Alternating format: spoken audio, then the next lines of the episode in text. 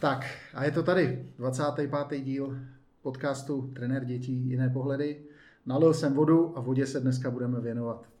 Eh, Vítám Honzu Sedláčka. Ahoj Honzo. Ahoj, ahoj. Honza Sedláček je totiž vodomil, má vodu rád. Teda takhle, moje první otázka na tebe. Bojíš se vody? No rozhodně ne, ale mám k ní samozřejmě respekt, protože vím, co voda dokáže. Hmm, hmm. Já vám řeknu, eh, proč se ptám na to Honzi. Protože Honza je, Honza má vlastně, co já vím, tak všechno, co, eh, co Honza dělá, tak má něco společného s vodou. Respektive asi ne všechno, možná se k tomu dostaneme, protože já bych s tebe docela rád vytáhnul některé věci, které třeba, třeba nevíme. Ale co já vím, tak ty seš určitě člen vodní záchranné služby, nebo byl jsi, nevím, jak to máš teď v současné chvíli. Seš vodní záchranář. Ano, seš, na odlíku. Ještě pořád. Ano. A seš instruktor plavání a záchrany. Ano. Na volné vodě. Volná, I na divoké vodě, řekněme. Volná voda, divoká voda, takzvaný záchranář na volné vodě se to jmenuje, a tam patří teda ta hladinová služba a divoká voda, to vlastně jde ruku v ruce, protože je to vlastně i pro složky integrovaného záchranného systému a tam se třeba při povodních ty vody potkávají. Uh-huh. A potom jsi zdravotnický záchranář v nemocnicích na Bulovce a v fakultní nemocnici Motole. Uh, tak, je to na, tak Bulovce, na Bulovce už ne, já jsem poměrně jakoby elef eh, nemocniční, mm-hmm. před ne tak dlouhou dobou jsem začal kromě záchranky sloužit v nemocnici, nejdřív tam na urgentním příjmu na dospělém na Bulovce, což byla skvělá škola pod vedením sváti žáčka. Tam to bylo velice jako přínosné pro někoho z terénu, vidět, jak to potom funguje dále v té nemocnici, ale právě spíš inklinuji k těm dětem. Mám sám dvě malé děti a v tom terénu třeba na záchrance jich tolik není naštěstí vlastně, tak spíš pro tu další zkušenost jsem pokračoval do nemocnice Motole mm-hmm. a jsem tedy na dětském áru touto dobou na dětské anestezii. A postupně se k tomu dostaneme. Já ještě teď musím říct, že máš toho prostě hrozně moc, takže já to tady musím jako vyjmenovat. Jo? Eh, kromě toho, že teď děláš tohle, tak si teda 15 let působil jako kriminalista a vyšetřovatel u policie. Eh, ano, prošel jsem si kriminální službou, to byl takový eh, předěl po cirka těch deseti letech u zdravotnické záchranné služby, kdy asi byl čas na drobnou změnu, aby člověk nevyhořel a zkusil také něco jiného, ale ono to s tou záchranářem v podstatě taky mělo něco společného, protože od těch zraněných jsem se dostal více k mrtvým a, a včetně těch utonulých. Takže mm-hmm. ono se to tak jako prolíná pořád, všechno to mm-hmm. má nějakou tenkou nitku, která to spojuje. Takže ta voda tam prostě pořád hraje nějakou roli. Určitě a od té vody vlastně jsem neutekl ani od té záchranáři, tu jsem dělal i v době svého působení u policie. U policie. No a potom tam máme tu věc, kvůli který jsme se dneska sešli, protože samozřejmě e, trenér dětí a jiné pohledy se zaobírá a zabývá hlavně teda problematikou dětí a bavíme se tady hodně o dětech a o dětském tréninku. A ty stojíš za projektem Úvody bez nehody a bezpečné dětství. O tom si budeme povídat až, až třeba někdy v druhé půlce, ale jenom to zmíníme, protože to je projekt, který mě hrozně zaujal.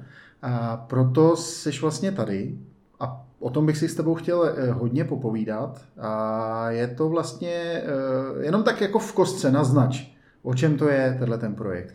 Tak eh, já jenom na začátek upravím, že já za ním nestojím sám, stojí za ním výkonný, byť malý tým velice schopných a obětavých lidí. A a trápilo nás trošičku to, že děláme tu záchranářinu, včetně té záchrany ve vodním prostředí a nikdo se tady vlastně cíleně nevěnuje prevenci tonutí. E, ta čísla nejsou malá, bohužel. E, můžeme to srovnávat s počty usmrcených chodců, motocyklistů, spolujezdců a podobně. Takže e,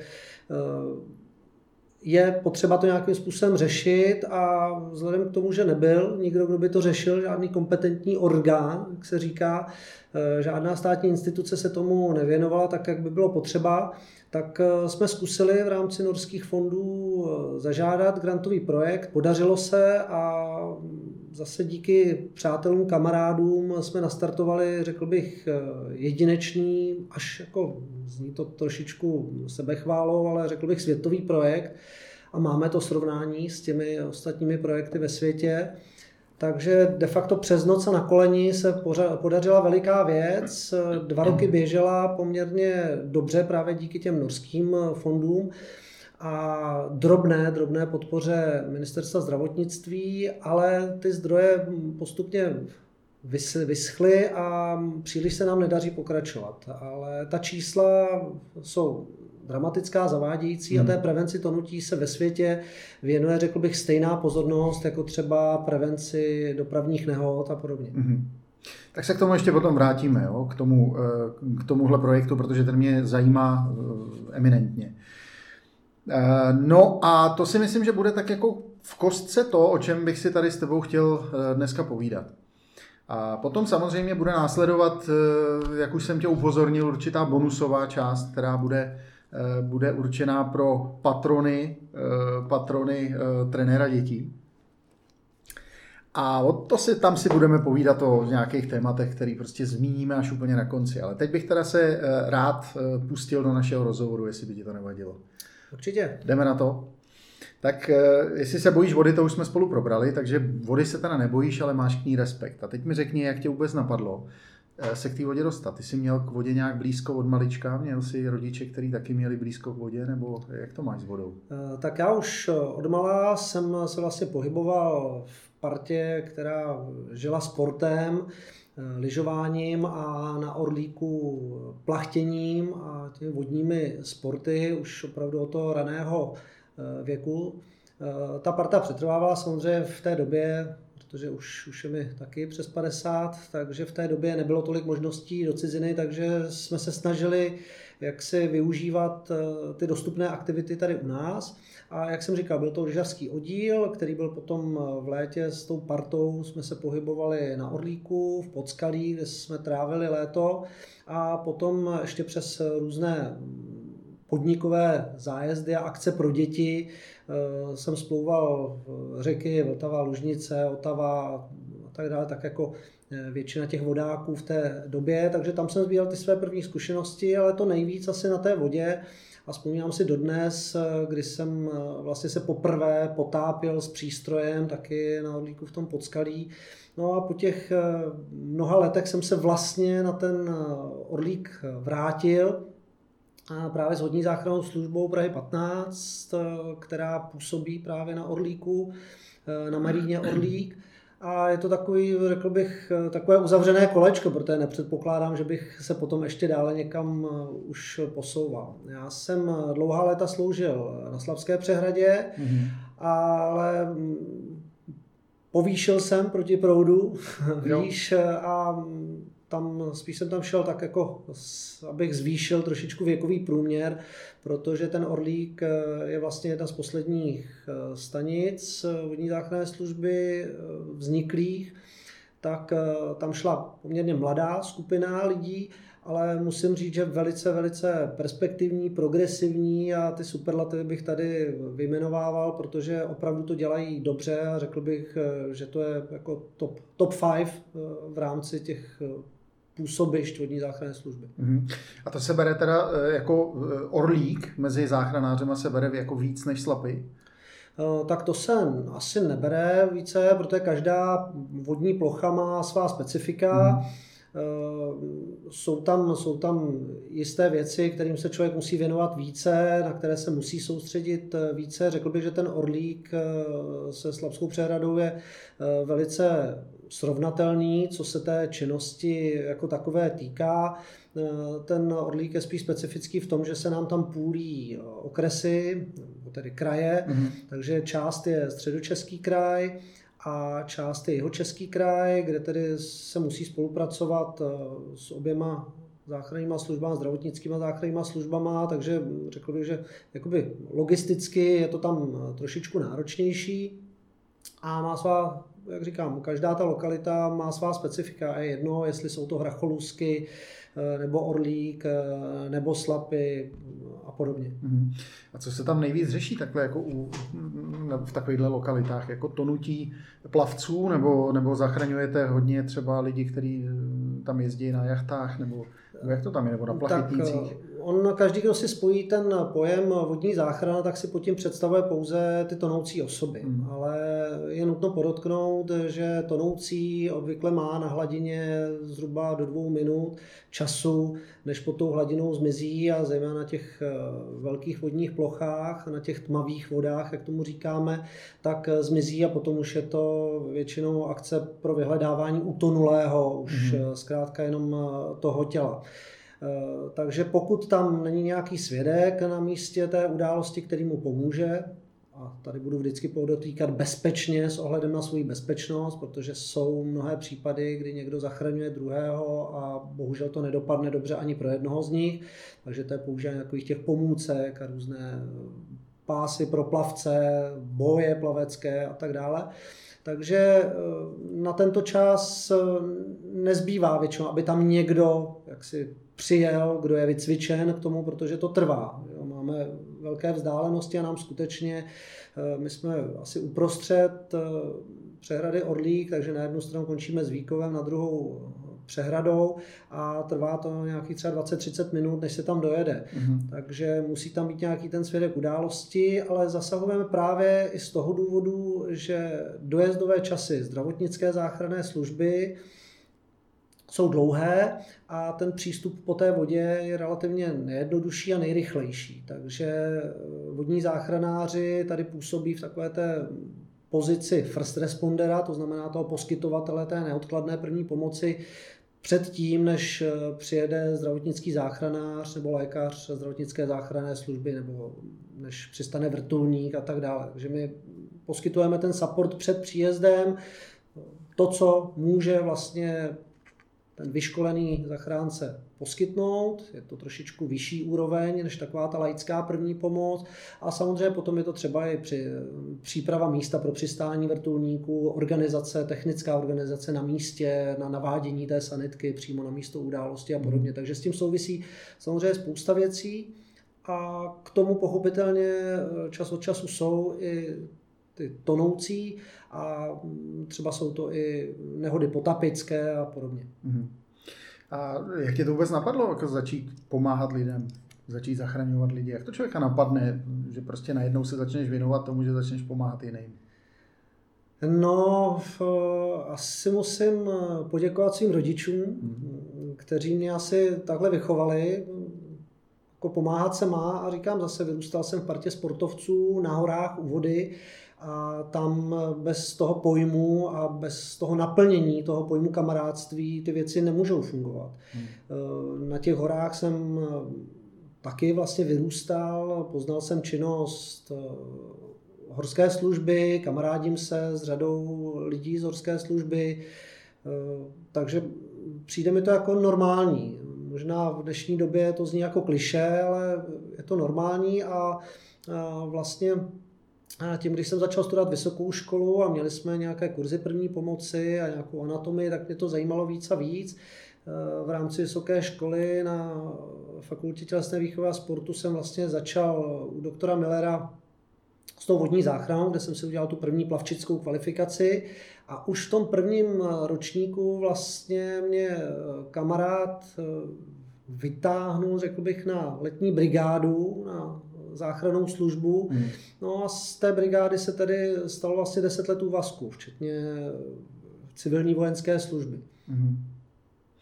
Já jsem taky plavčík vlastně, si uvědomuju. Víš, že jsem plavčík. Já jsem, já jsem kdysi dávno, totiž můj, můj táta měl e, strašně dlouhou dobu, vlastně pracoval jako nejdřív nej, jako vedoucí na různých, e, různých e, bazénech e, po Praze mimo jiné na Slovance, která potom bohužel schořela a pak měl, pak měl v Kobylisích a, a tak dále. Takže já, když mi bylo nějakých 15-16, tak jsem mu tam dělal plavčíka.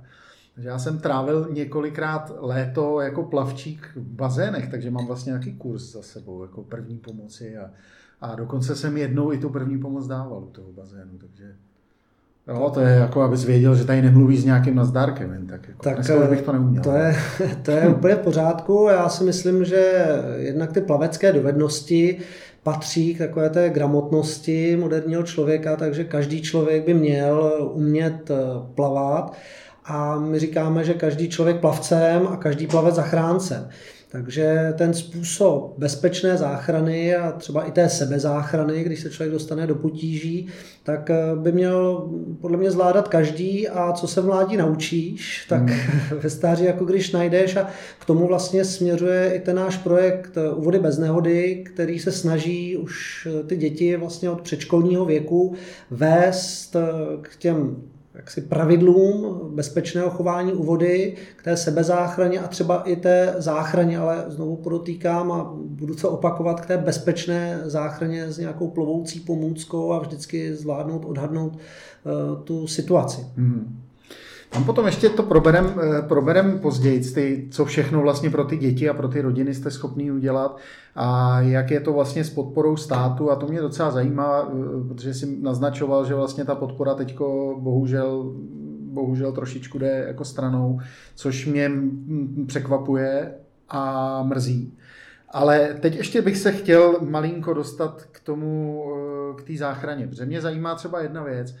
Jak je to jak poznáš, že se člověk topí? Když, když ho vidím ze břehu, tak jak, jak to poznám, že se topí člověk? Že prostě jako řve a mlátí rukama, nohama kolem sebe, nebo jak to je?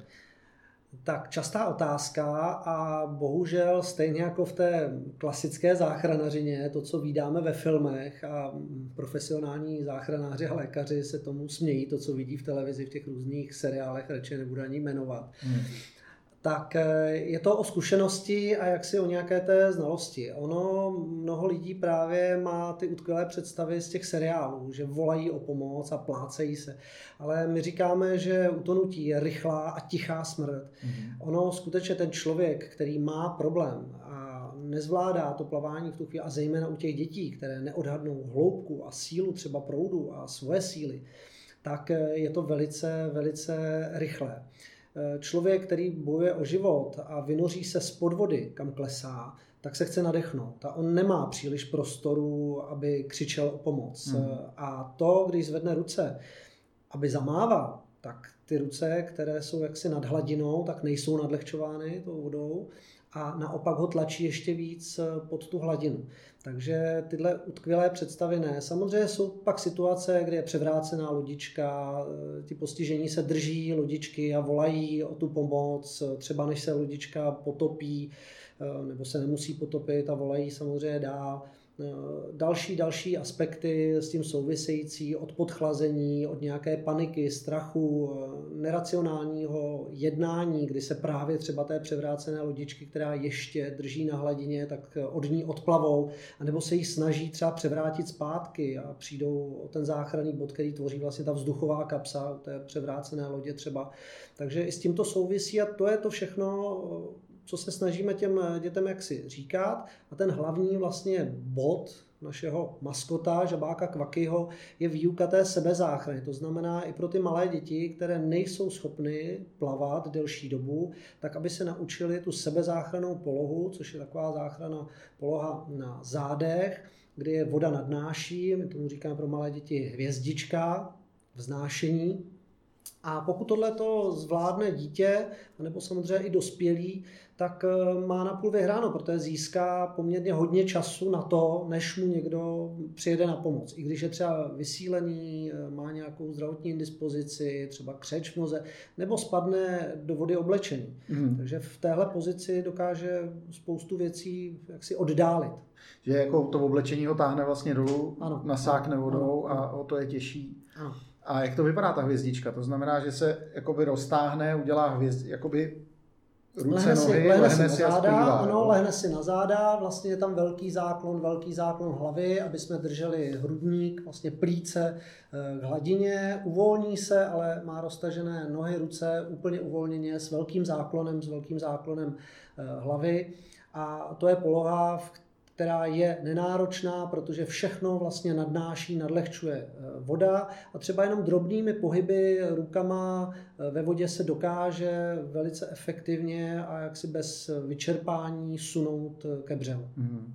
Ale jakou máš zkušenost, dokážou lidi jako lajci a lidi, kteří jsou jako třeba já, když se jdu koupat na Slapech nebo na, na Orlíku nebo kdekoliv jinde, tak dokáže hodně lidí takhle pomoct a dát tu první pomoc, než třeba přijedete vy? Uh, nevím, jestli myslíš na tu první pomoc jakoby v rámci oživovacích pokusů, no, já, já tu technickou myslím, pomoc. Ne, já spíš myslím, jestli vůbec dokážou sobě najít tu sílu a jakoby dokázat dát tu první pomoc tomu člověku. Vůbec jako odhodlat se k tomu činu a něco skočit udělat. tam za ním a něco udělat a nezůstat jako štajf a koukat. Eh, já si myslím, že to je člověk od člověka, jak k tomu přistupuje. Někdo začne volat o pomoc a zburcuje široké okolí, což bývá většinou nejefektivnější, protože jen tak bezhlavě pro někoho skočit nemusí úplně dopadnout dobře, zejména pokud nemá výcvik a nemá k tomu eh, nějaké pomůcky. Takže spíš je to opravdu o tom, jak si uvažovat eh, chviličku, co všechno se může stát a jakým nejlepším bezpečným způsobem eh, zasáhnout. Takže ten zlomek sekundy někdy samozřejmě může znamenat to, že ten postižený zmizí pod hladinou, ale bohužel tak to někdy bývá, mm. než se tam bezhlavě vrhnou. Takže vždycky budu doporučovat, aby do záchranné akce šel někdo vždycky s nějakou plovoucí pomůckou, byť třeba improvizovanou, ať už je to eh, batov, které bude jedna, dvě prázdná petláhev zašrubovaná, mm. nebo ji může strčit eh, do nějaké, do nějaké nohavice svázané, nebo nějaký prázdný kanistr, eh, nebo i nějakou nafukovací hračku, když už opravdu nic není, ale obecně nemáme ty nafukovací hračky úplně rádi, jednak nejsou vhodné pro výuku plavání, nepatří jako bezpečná pomůcka pro zajištění dítěte na hladině, protože snadno to praskne, protrhne se, nejsou kvalitně svařované, lepené, tak nemáme rádi, ale když je ta hmm. nouze o tu záchranu, tak aspoň, aby člověk měl něco, něco málo, jak se říká, hmm. tonoucí se z té blachyta. Hmm. Jako, když třeba, dobře, jsem dobrý plavec, uvidím dítě, který se topí v tu chvíli. Jo? Vím, že bych mu asi dokázal pomoct, nebo myslím si to o sobě, tak tam za ním skočím. Ehm, může se mi stát, že to dítě, který je opravdu malý, já nevím, bude to třeba osmiletý dítě, eh, dokáže mě utopit? Dokáže mě stáhnout sebou pod tu hladinu? Ano, Dokáže. Dokáže, pokud eh, opravdu nevím, jak na to. Hmm. Je potřeba si říci, že my rozlišujeme takzvané aktivní a pasivní tonoucí.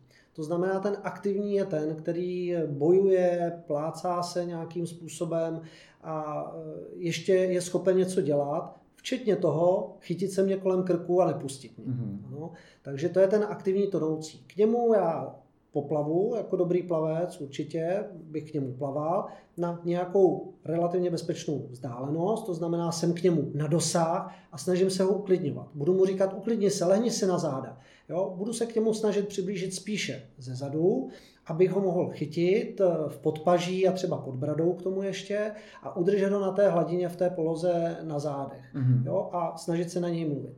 Jiná situace bude, když to bude ten už pasivní tonoucí, který nám opravdu takzvaně zvadne, tak eh, potom je to pro mě relativně bezpečné, pokud já do něj třeba šťouchnu rukou nebo šťouchnu do něj nohou a vidím, že už je to bez reakce, tak znovu otočím si ho na záda a sám v poloze na znaku prsovými nohami, budu eh, se přibližovat ke břehu, takové to klasické tažení tonoucího, eh, dříve tedy za bradu, mm. dnes už máme radši právě s ohledem na nějaké případné poranění třeba páteře, tak radši za podpaží plus za bradu druhá ruka, jo, že ho nebereme oběma a rukama za položit si ho na sebe. A položit si ho ani ne tak na sebe, pořád, jako nebo... na natažených rukách. Aha. Na natažených rukách a ta rychlost vlastně a to moje vznášení a jeho vznášení v té poloze mi eh, ho transportovat tou vodou, kdy využívám vlastně vztlak eh, té vody jako takové. Mm. Ale eh, jak říkám, vždycky se budu snažit eh, u té velké vody mít sebou něco plovoucího. Ať už je to taková ta dětská žížala, ta,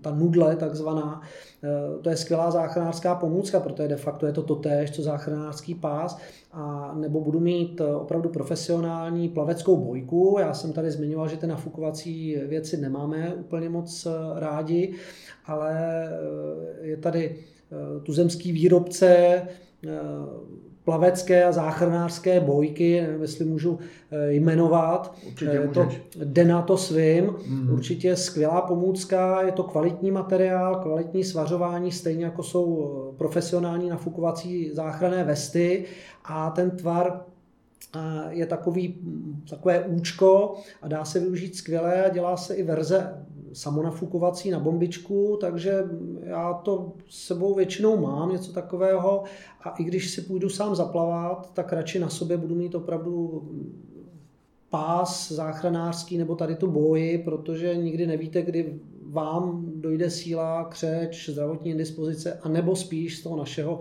pohledu samozřejmě, kdy budete někomu chtít pomoci hmm. bezpečně. A to je taková ta, to je taková ta boje, která, když já občas vidím lidi, kteří plavou, eh, tak to plave na hladině za nima, je to ono? Nebo... Uh, ano, uh, těch typů, těch nebo typů i když několik... někdo šnorchluje, že jo, tak to taky tam ano, občas ano. takhle mají. Říkám, těch typů je několik, záleží na té kvalitě, aby opravdu se to nesnadno nedalo protrhnout a dalo se to použít aspoň jako záchytný bod. Eh, tady ta boje Denato svým, o které jsem hovořil, má takový tvár vlastně podélný, eh, takže na ní můžeme vlastně i narovnat toho tonoucího, což je taková speciální technika, kdy dokážeme na záchranářský pás nebo na takovýto typ boje narovnat tonoucího, položit si ho na tu boji v poloze na zádech a zahájit s ním už umělé dýchání na hladině, protože právě u těch tonoucích je stěžejní, a zejména u dětí, je stěžejní včasné zahájení eh,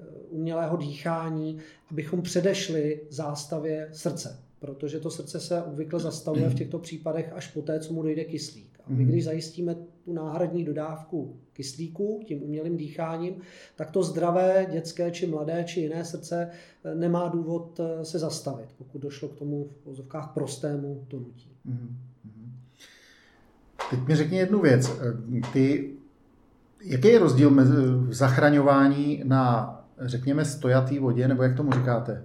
Eh, stojatá voda nebo, ano, nebo klidná voda? Klidná voda, stojatá voda. A divoká voda. Ano, a divoká voda.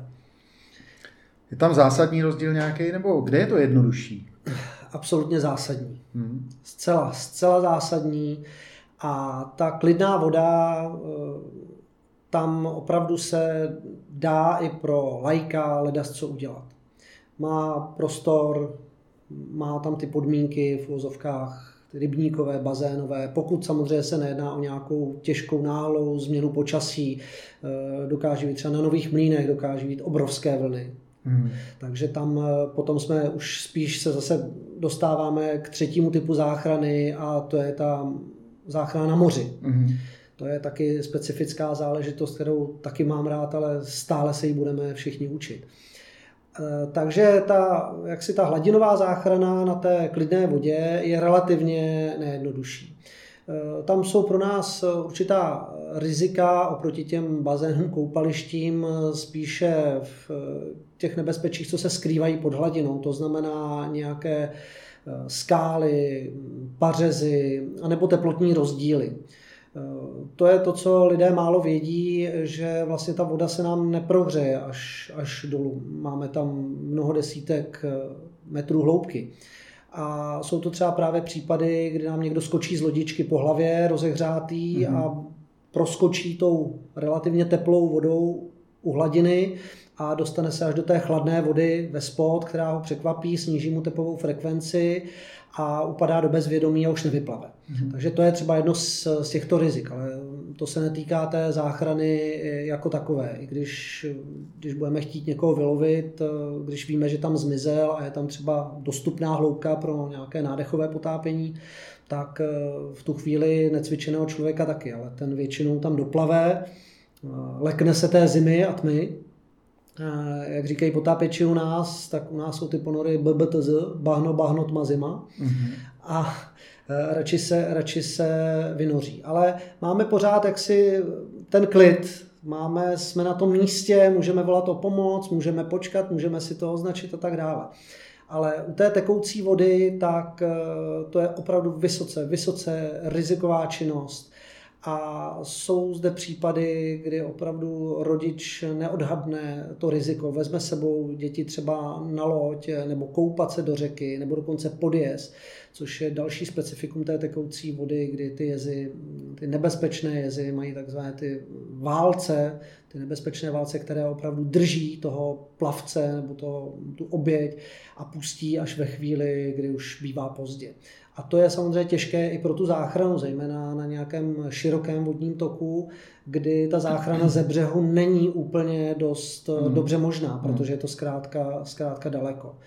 V tomhle případě, když se tam člověk eh, dostane do této situace, tak jeho jedinou šancí je snažit se při, přisunout se k nějakému břehu, kde mu někdo může poskytnout eh, záchranu. Ale mm. jak říkám, proudící voda, neodhadnutí eh, obtížnosti, kterých je mnoho, té tekoucí vody, plus třeba i ty překážky na rozvodněných řekách a podobně, až konče po ty nebezpečné, skutečně nebezpečné jezy, které nemusí vypadat z dálky jako nebezpečné, ale ta, si ta hydrologie drží toho, toho člověka tak eh, to je velice těžké jak pro pohyb v té tekoucí vodě, pro ty vodáky, tak pro tu záchranu jako takovou i od profesionálních zachránců.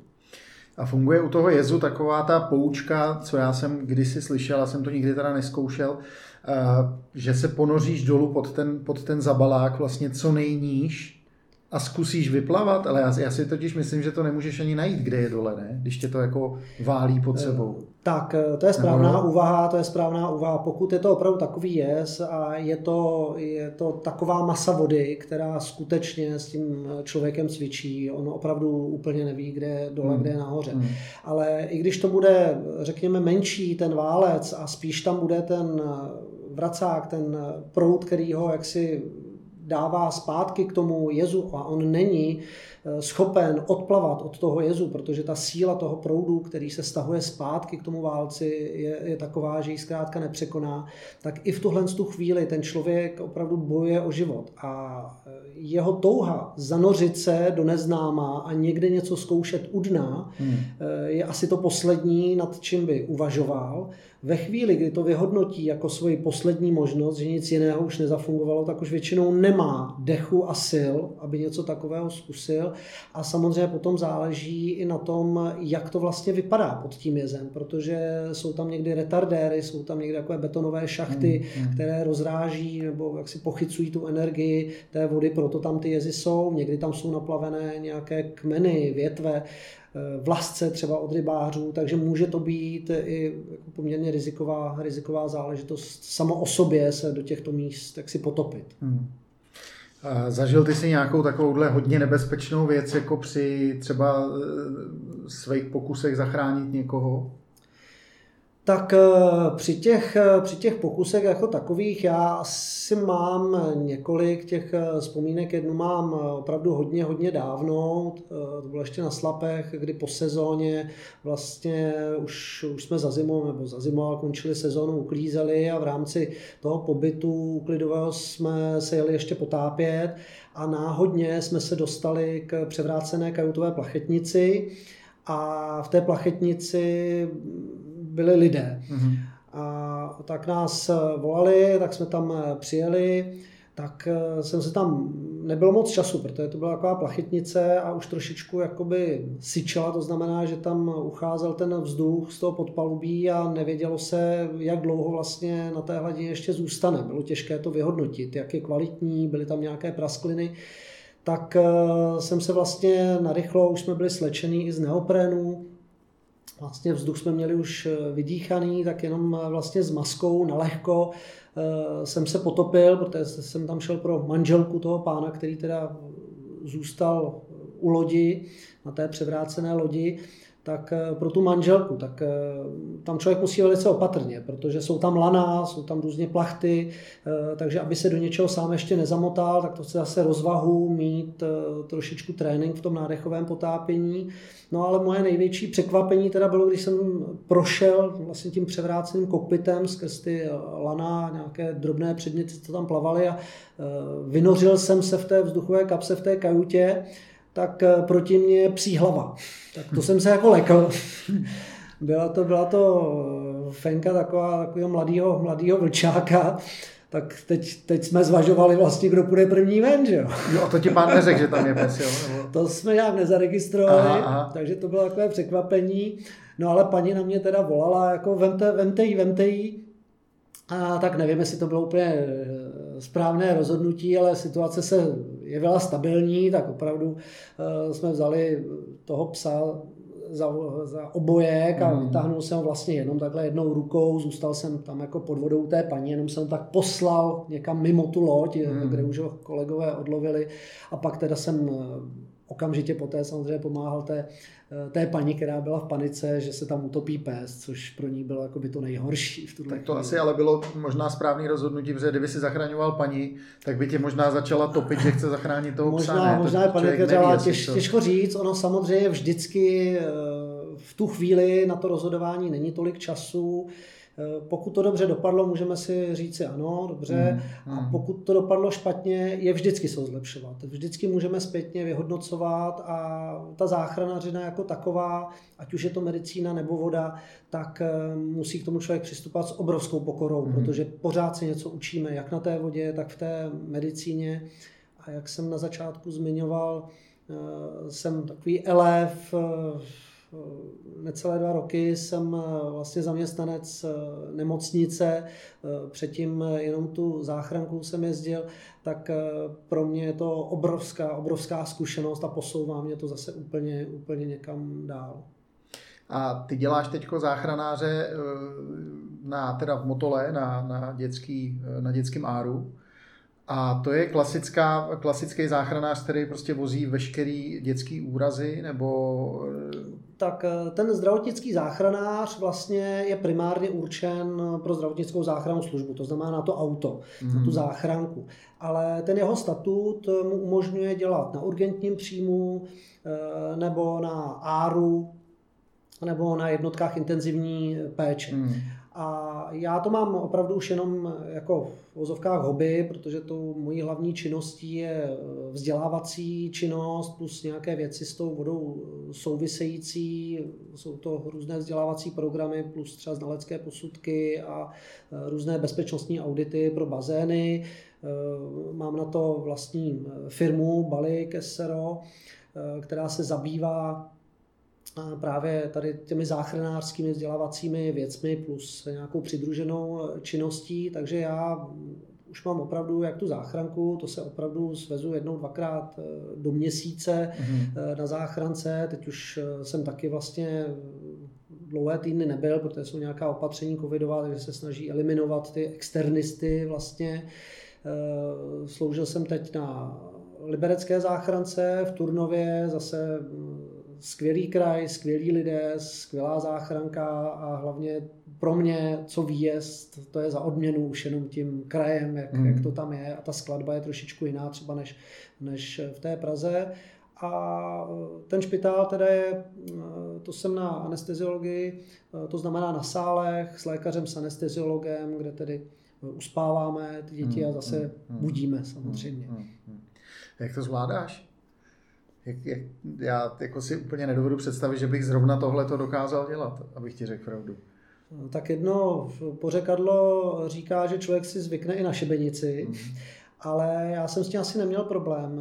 Mě to prostě od začátku bavilo a já to beru jako obrovskou školu a ta práce, zejména na tom dětském udělení, je obrovsky zajímavá a smysluplná. Mm.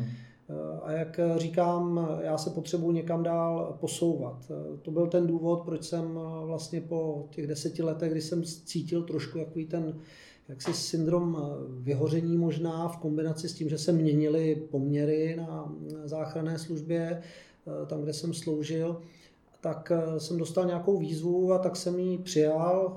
Sloužil jsem na výjezdové službě kriminální služby, kde jsem se stejně zase potkával s, často s těmi kolegy z té zdravotnické záchranné služby. No a tam těch 15 let zase stačilo, takže hmm. jsem se od těch mrtvých vlastně vrátil zase k těm zraněným a zase mě to posunulo někam dál. A to propojení tam zůstalo v tom, že dělám soudního znalce, a vlastně ty zkušenosti, které jsem nabil v té kriminalistické praxi, tak zase teď můžu zužitkovat. A, a znovu do toho je vždycky ta voda a ta záchrana jako taková, protože dělat znalecký posudek na nehodu nebo na nějaká opatření, nebo bezpečnostní opatření a preventivní opatření, tak eh, to je od všeho trošičku. Od mm. toho trestního zákona, od té záchranařiny až eh, po ten pohled vlastně otce, který sám má eh, dvě malé holčičky doma. Mm. Tak oni už tak malí nejsou, ta starší by mě asi teď vyhubovala, až to uslyší. A ve 12 letech už je to samozřejmě ženská s vlastním názorem. Jo, ta už, ta už by ti řekla určitě, no. to, to už není žádná malá holka. Já to znám z domova, takže Můžeme si o tom povídat. Eh, ještě mi řekni jednu věc. Zajímá mě záchrana na ledových plochách. Opět specifikum. Tam to musí být ještě, ještě daleko specifičtější. Že? Opět specifikum a stejně jako zanedbávaná prevence v České republice v rámci tonutí jako takového, extra potom i na těch tekoucích vodách, tak eh, to nebezpečí probořeného ledu mm, se u nás hodně přehlíží a hmm. málo pozornosti se tomu věnuje. Eh, já jako instruktor vodní záchrany eh, to cvičím poměrně dlouho, tady tu záležitost cvičíme jak hasiče, policisty, tak třeba na tom Liberecku, kde sloužím, tak spolupracujeme v rámci letecké záchranné služby DSA, která provozuje v Libereckém kraji a v dalších krajích leteckou záchranku, tak musím říct, že třeba ta liberecká letecká záchranka se této problematice věnuje velice dobře a velice cíleně. Eh, ty nácviky, které tam provádíme, tak jsou opravdu skvěle připravené a funguje to tak, jak to má. Eh, něco si nacvičíme, vyhodnotí se to, co bylo dobře, co bylo špatně, jak by to šlo ještě lépe a jsou z toho nějaké výstupy. Takže ten přístup zodpovědný přístup k tomu výcviku eh, je tam skvělý. A tohle může fungovat jenom tam, kde to lidi dělají srdcem, s hmm. odhodláním hmm. a samozřejmě pokud tomu velí taky někdo, eh, kdo tomu rozumí a sám jak si k tomu má nějaký vztah. Já si nedovedu úplně představit, eh, že by někdo, kdo nemá patřičné kvalifikace, jak si organizoval a účastnil se těch výcviků a nějakým způsobem tak tu organizaci nějak řídil. Hmm. Hele, přijde ti rozumný, když už jsme u tohohle, přijde ti rozumný, že každoročně se vlastně pouští auta na Lipno? Jakože se jezdí přes to Lipno, já o tom vždycky tak přemýšlím, že jako, jo, chápu, že tam jsou lidi, kteří to změřejí, pravidelně se měří síla toho ledu, ale stejně mi vždycky přijde divný, že vlastně eh, se nechají jezdit auta přes tu Lipenskou, Lipenskou přehradu. Pořád se s tím nějak nedokážu vnitřně srovnat, že bych jako já tam vyjel tím autem, abych se toho hrozně bál. Já chápu, že to lidem ušetří hrozně času, hrozně jako benzínu, že jo, nemusí to objíždět, ale co si o tom myslíš? O tomhle? Uh, tam by spíš asi o tom eh, měl hovořit někdo místní hmm. z, z kolegů záchranářů na Lipně. Já osobně budu se přiklánět k tvému hmm. názoru a myslím si, že je to pro mě nepřijatelné riziko, hmm. samozřejmě.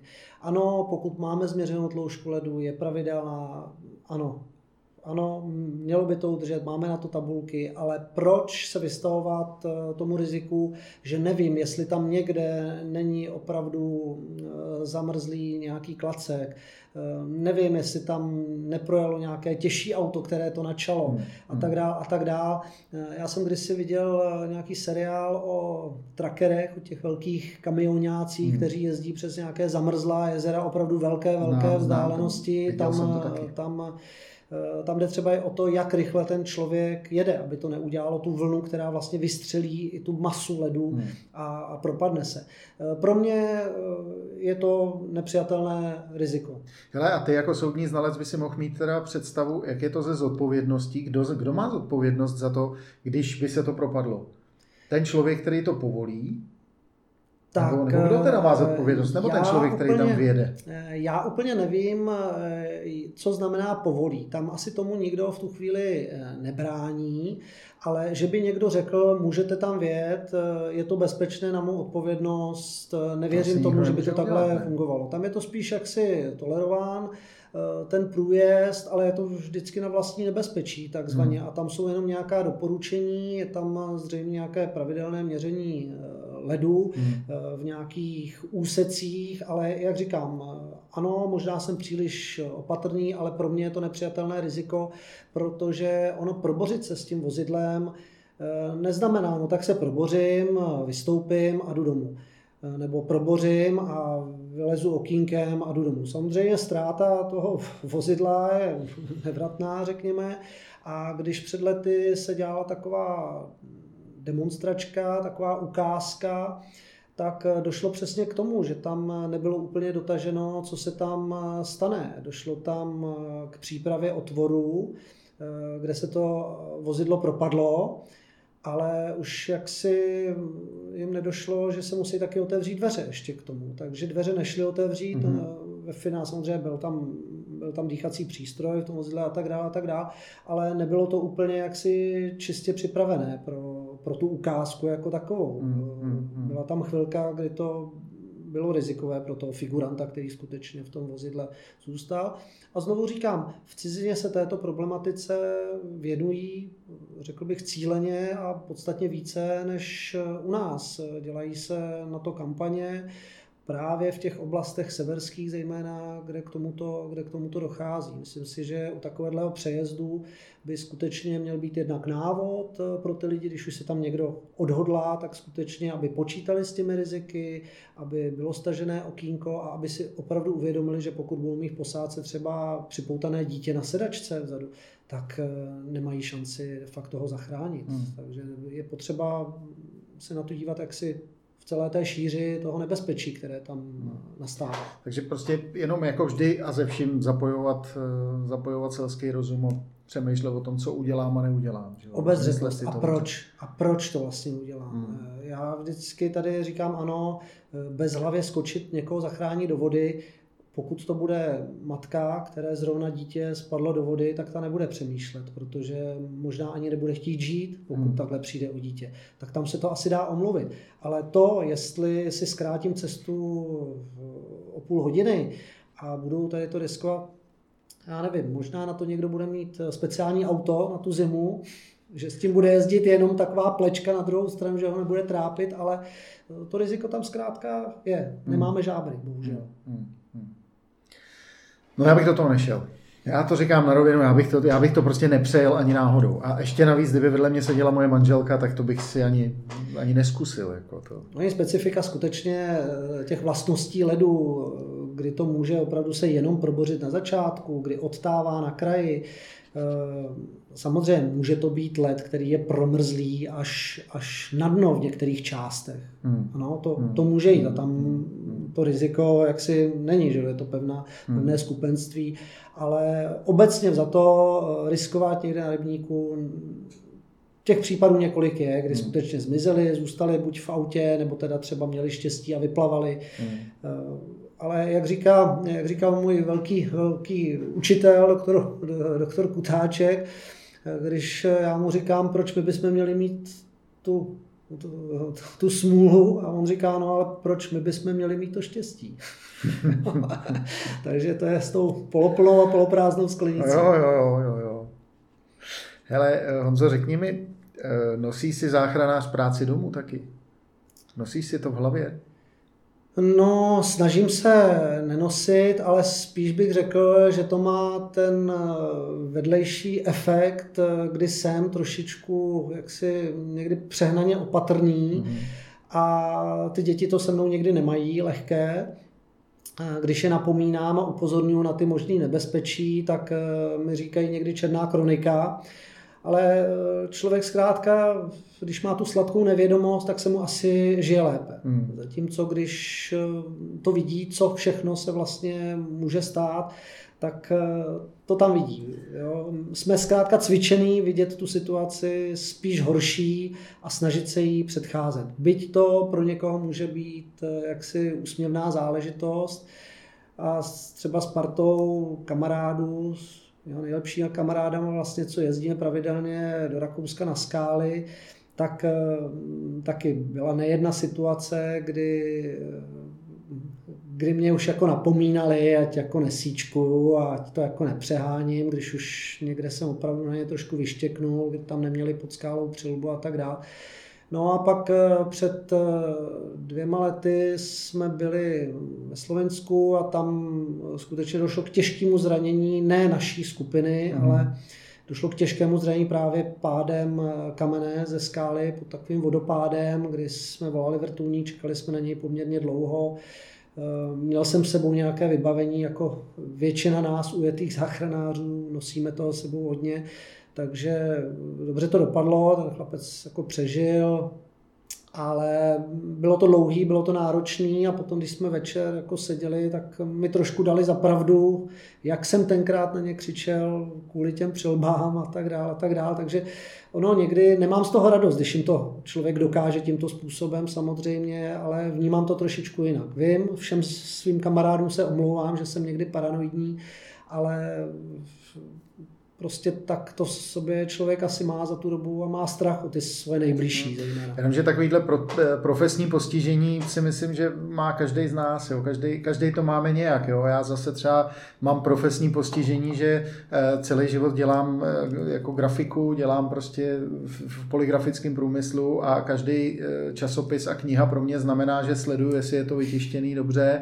a sleduju, jestli ty fotky sedějí a, a tak dále a taky si ze mě dělají srandu. Že jo Každý máme nějaký postižení. To Určitě, tak prostě je, to no. tak. A nedokážeme se toho zbavit. To. Člověk, když to chce dělat pořádně, tak asi musí nějakým způsobem se tomu věnovat to a, hledat, a hledat ty věci samozřejmě i okolo a brát si z nich zase tu zkušenost.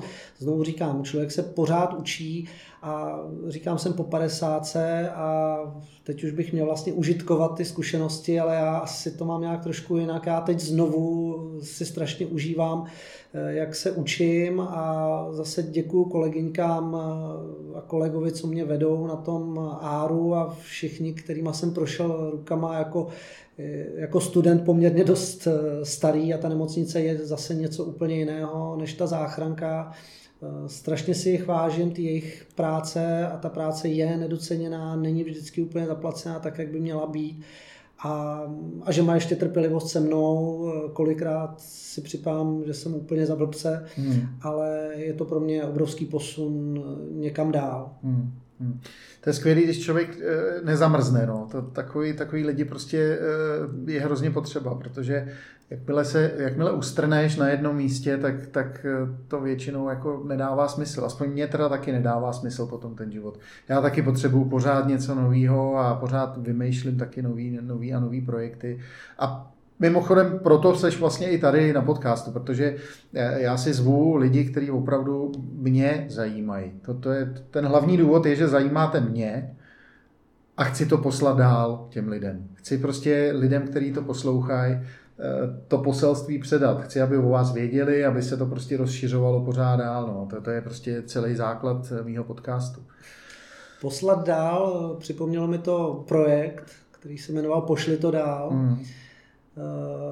Na, na jedné škole se skvělá, skvělá ženská Anka Jiršnálová, která mě tam pozvala do té školy pro děti to byl právě projekt, tak aby se jim předávalo to poselství, že se člověk něco naučí a dávali se jim jako za vzory. Já jsem teda spíš se styděl tam mít, jsem si hmm. říkal, co já jsem jakoby jim, jim za vzor, ale sesumíroval jsem si vlastně ten svůj život eh, v přípravě a na tady ten projekt a řekl jsem si, že jsem měl strašně bohatý život, eh, strašný štěstí na setkání a na příležitosti. Hmm Samozřejmě hodně tomu vděčím, vděčím rodičům a za to.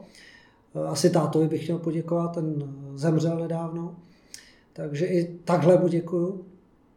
No a tam jsem se jako sesumíroval, čím vším jsem prošel. Od dětské filmové hvězdy, hmm. přes všechny ty sporty, kterými jsem prošel, až přes tu záchranářinu a pořád mě to jakoby drží při životě a posouvá dál. Teď jsi narazil na to, že jsi byl dětská filmová hvězda, tak povídej, jaká jsi byl dětská filmová hvězda, prosím tě, když už teda tady Ježiš, to, to, to, to, asi nebylo úmyslem. No tak jsi o to sám, ale že jo, tak, tak povídej, no. To, to, to, to nebylo tak. To tak nebylo. malinko zabrousíme teda. A, ani ne, tak jako spíš hvězdička, aby jsme uvedli věci na pravou míru. Úplně zase náhodou eh, jsem se dostal eh, jako ani jsem tam neměl být, jenom máma mě neměla kam dát na hlídání a doprovázela dceru eh, svého šéfa z práce na konkurs filmový na pana Tau. Mm-hmm. A takže jsem tam jen tak mimo děk seděl a všimla se mě pomocná režisérka a říká, je, ten se vám jako líbí. Já jsem oproti tomu šedému, vypelichanému vlkovi, jak jsem teď, tak jsem byl docela hezké dítě tak řekla, no tak my si ho hned vezmeme. Tak teďka samozřejmě ty všichni čekající tam blesky v očích, mm-hmm. jak to je mhm. tady někdo a najednou předbíhá, tak to bylo ona. Vybrali mě teda na roli eh, Pepíčka Málka, eh, to byl vlastně ty dva filmy Poplav v oblacích a Od zítřka nečaruji, Pantau, mm. takže tam jsem eh, hrál syna Vlasty Brodskýho a Zdenky Hadrbolcové, Ota Šimánek, jako obrovská zkušenost tady s těmi lidmi, Mahulena Bočanová, hrozně skvělí lidi, s nima se dál nestýkám, tak jako elektronicky jenom občas se pozdravíme s Majdou. A zase skvělá zkušenost a pak tam byla nějaká Arabela, to byly nějaké menší role, potom nějaké menší, menší roličky. No a měl jsem potom teda hrát, což jsem se dozvěděl vlastně až jakoby nějak eh, zpětně, měl jsem eh, hrát ve Zlatých úhořích, mm-hmm. což je skvělý film, možná mě to teďka může asi mrzet, ale s tou nabídkou já jsem odmítnul roli. V tom svém věku asi deseti let nebo kolik mm. mi bylo, jsem si dovolil odmítnout roli s tím, že mě už se přes to léto, přes ty prázdniny nechce filmovat. Já bych chtěl být s kamarádama na tom Orlíku. Jo, takže kruh se uzavírá a já jsem odmítnul tu možná hvězdnou kariéru, ale nechybí mi to. A vlastně kvůli Orlíku jsem to odmítnul a dneska před těma třemi lety jsem se vlastně vrátil zpátky na tu Orlickou přehradu hmm. s tím zachraňováním, takže asi to tak mělo být. Asi to tak mělo být, někde to prostě bylo napsané. No. Je to možná škoda teda, že, že si ty Zlatý úhoře nakonec jako nehrál, protože ten film je krásný, předloha je krásná, že jo, to všichni víme. Ale zase by si nezachraňoval a, a neměl by si toho tolik teďko na, na svědomí, že toho, co si všechno dokázal. Tak asi to tak taky vnímám, taky vnímám. Jsou to hezké vzpomínky, skvělá zkušenost a já vždycky na kurzech říkám, každá zkušenost, kterou přežijete, je k hmm. nezaplacení. Hmm.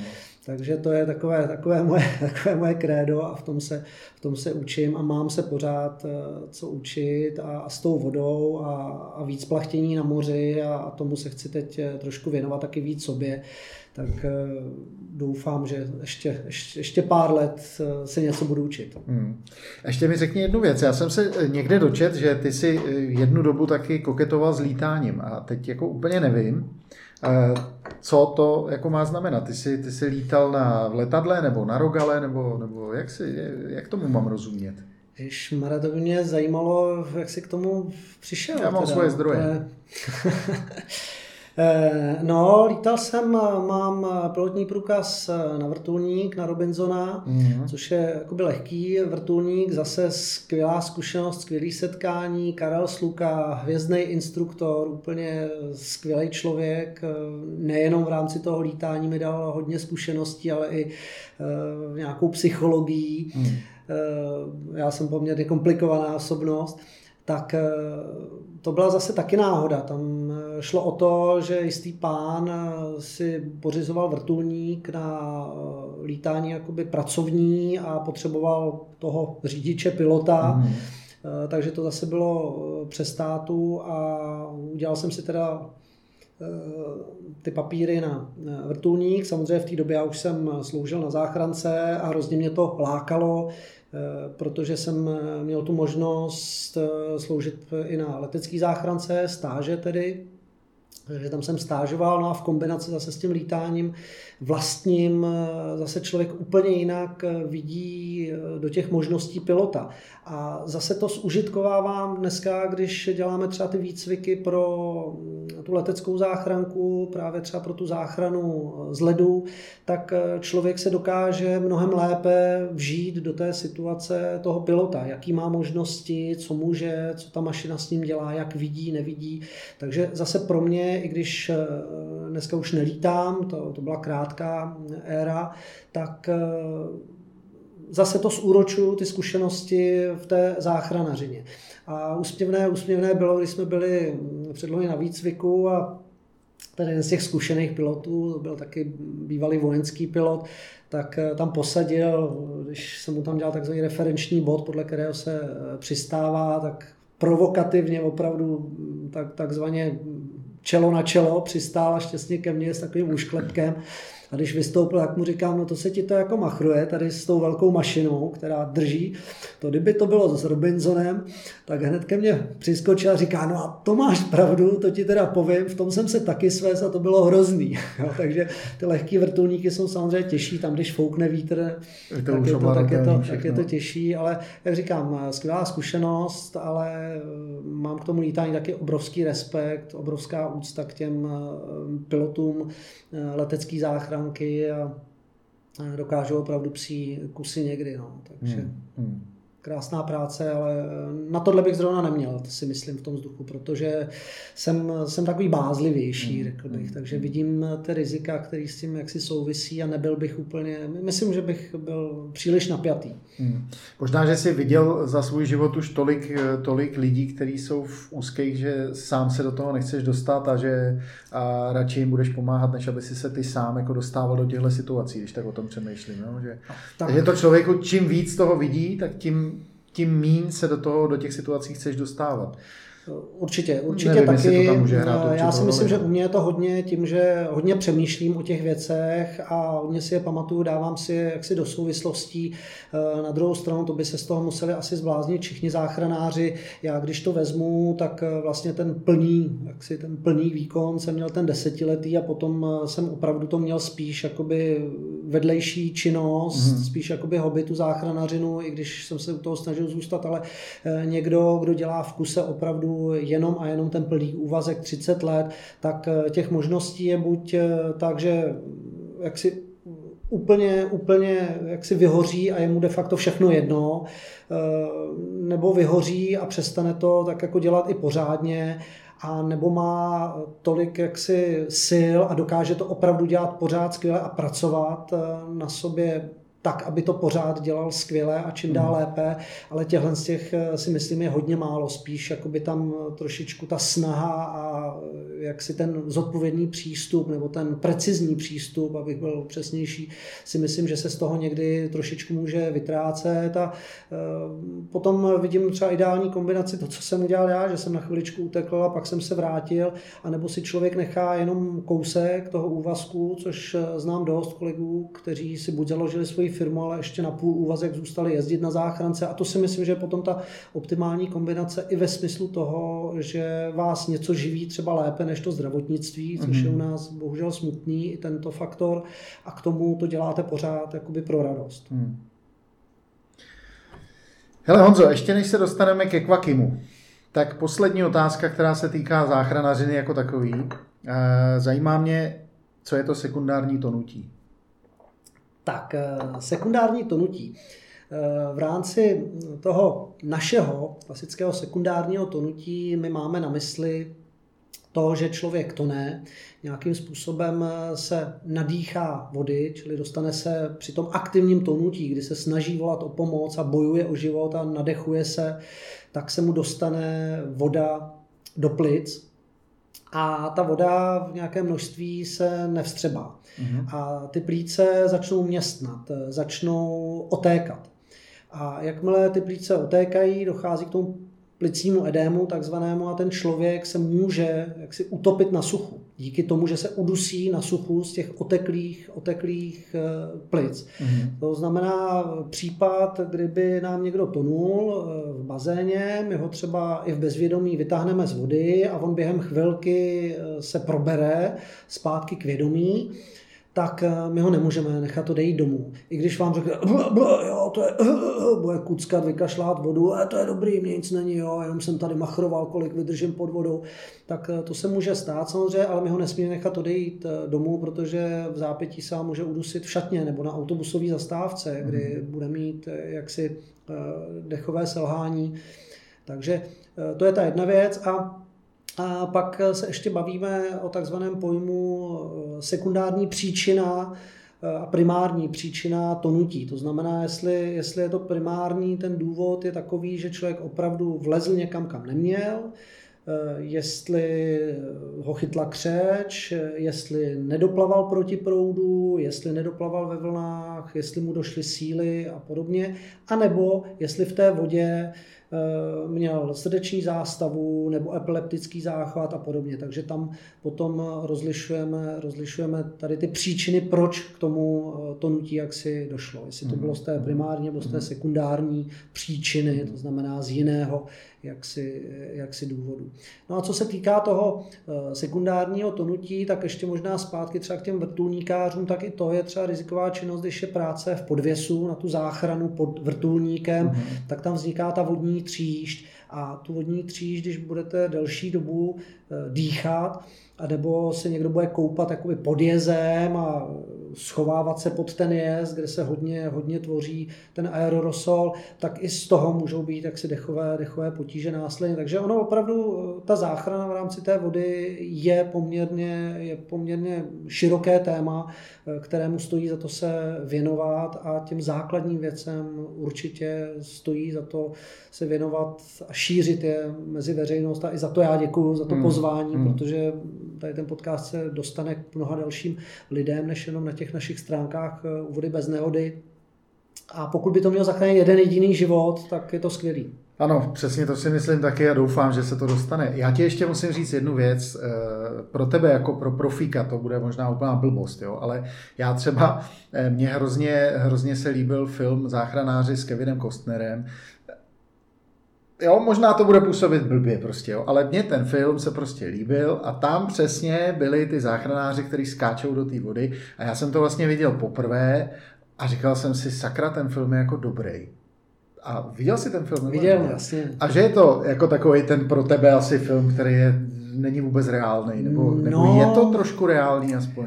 Je, je, je, je, je tam samozřejmě to přibarveno, jako, jako každý Amerika. film byl jakoby Amerika, samozřejmě. Hmm.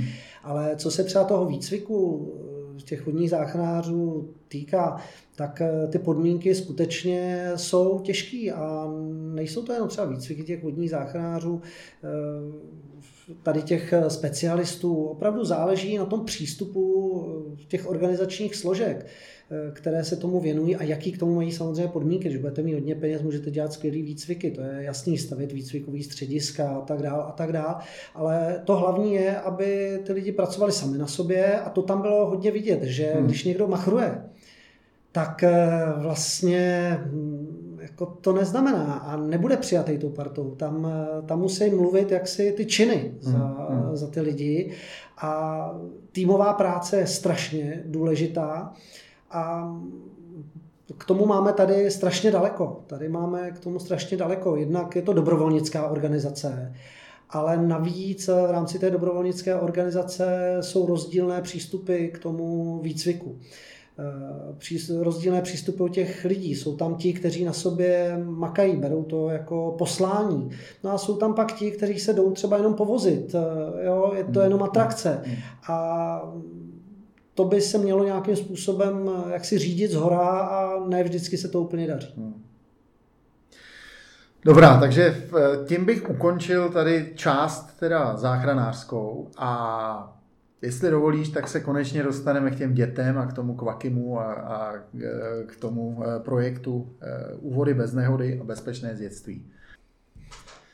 Takže teď jste, teď jste viděli instruktážní video kde byla tato postavička.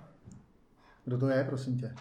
Tak to je náš maskot a vrchní vodní záchranář Žabák Kvaky, který provádí teda hlavně ty mladší děti samozřejmě eh, těmi základními pravidly bezpečného chování u vody a těmi prvky sebezáchrany. Záchrany. Eh, ten projekt se jmenuje tedy Bezpečné dětství u vody bez nehody ale my tomu spíš říkáme úvody bez nehody, jenom protože není to určeno jenom pro děti, i když ten původní záměr byl hlavně na ty malé děti, ale v tuto chvíli se opravdu zaměřujeme i na ty rodiny, tak jak tady bylo zmíněno, a i na tu dospělou populaci.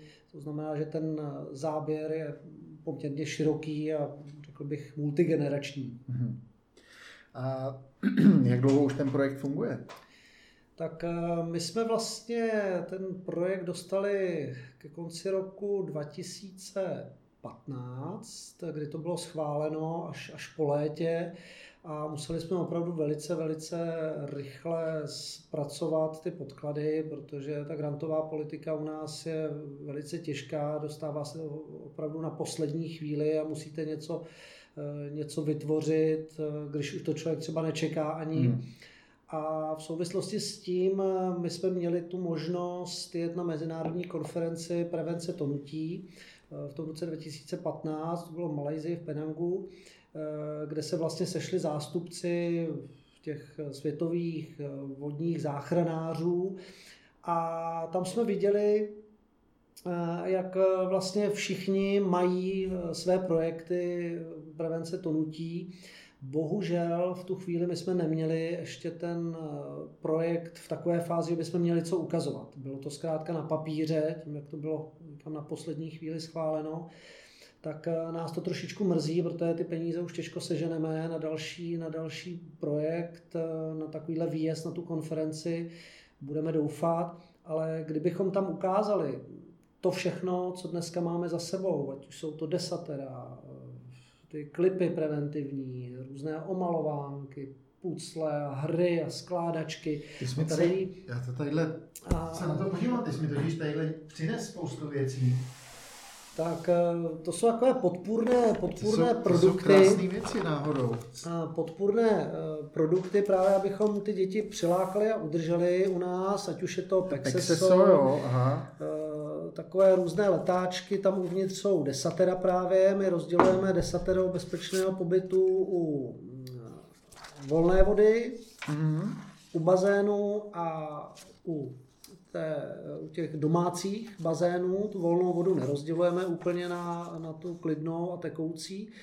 Plus tam máme samozřejmě základní postupy neodkladné resuscitace v souladu s Českou a potažmo Evropskou resuscitační radou.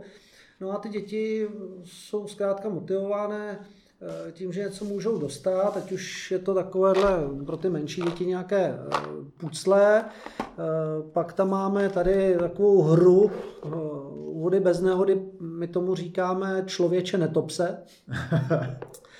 A pak je tady taková karetní postřehovka, ta už je i pro ty starší děti a pro rodiče potom máme vlastně příručky první pomoc dětem, což jsou zase standardní, standardní postupy eh, od úrazu až po tu resuscitaci, tonutí, eh, což může použít každý, ať už ty starší děti nebo rodiče či prarodiče a zase striktně se držíme standardů české potažmo tedy Evropské resuscitační rady, tak, mm-hmm. aby to, tak mm-hmm. aby to mm-hmm. bylo správně. A tahle ta eh, akce, eh, to se koná jenom na bazénech, nebo, nebo to taky provádíte někde na venkovních koupalištích a objíždíte s tím tak, eh, republiku, nebo jak to funguje vlastně? Ten začátek projektu nám financoval přes 30 akcí ročně. Mm-hmm. A ta sezóna je relativně krátká u nás. Eh, tam bylo, eh, tam bylo asi eh, půl na půl to bylo, že tam byly bazénové akce plus ty akce u volné vody, někde u jezer, u přehrad a plus tam bylo asi, asi pět akcí na utekoucí vody. které byly spojené vždycky s nějakým programem, který tam byl, že to bylo program v Budějovicích na kanále v Českém Vrbném, kam jezdíme dělat výcviky k známému pádlaři Ondrovi Pinkavovi, to taky zdravím tímto a děkujem za spolupráci a za podporu.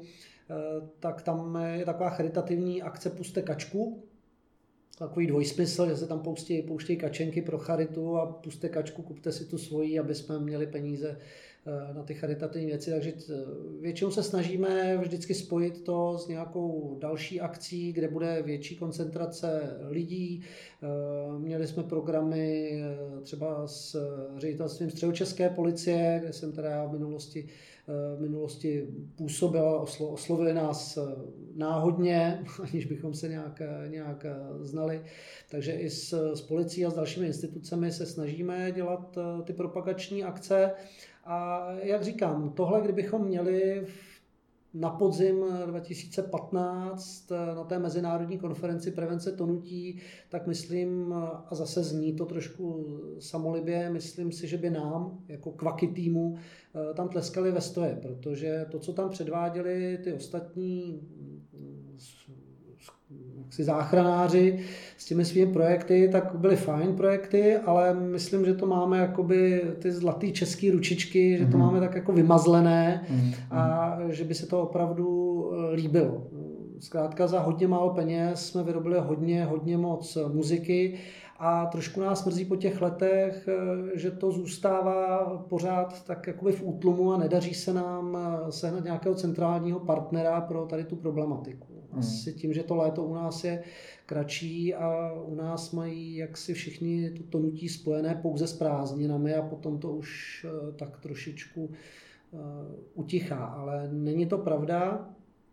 My na těch stránkách Úvody bez nehody máme takový blok, takové aktuality, z kterých se postupně, řekl bych, z 90% stala taková černá kronika. Hmm. Eh, Mě žena, která je vlastně hlavou toho projektu, já jsem jenom ten dělník, tak eh, ta za tou organizací a vším, bez ní by to prostě nefungovalo, tak eh, mě napomínala ze začátku, ať to jako nedělám tu černou kroniku. Ale ve finále to do ní stejně spadlo a myslím si, že je to dobře, protože když se to člověk pročte, tak zjistí, že nám lidi tonou doma, na tekoucí vodě, na volné vodě, na hladinách, eh, při probořeném jezu, pardon, ledu, na těch nebezpečných jezech a že to opravdu je po celý rok. Samozřejmě hmm. nejvíce máme přes to léto, ale je to problém celého roku a eh, statisticky celosvětové každé čtyři minuty utone jedno dítě na světě. Hmm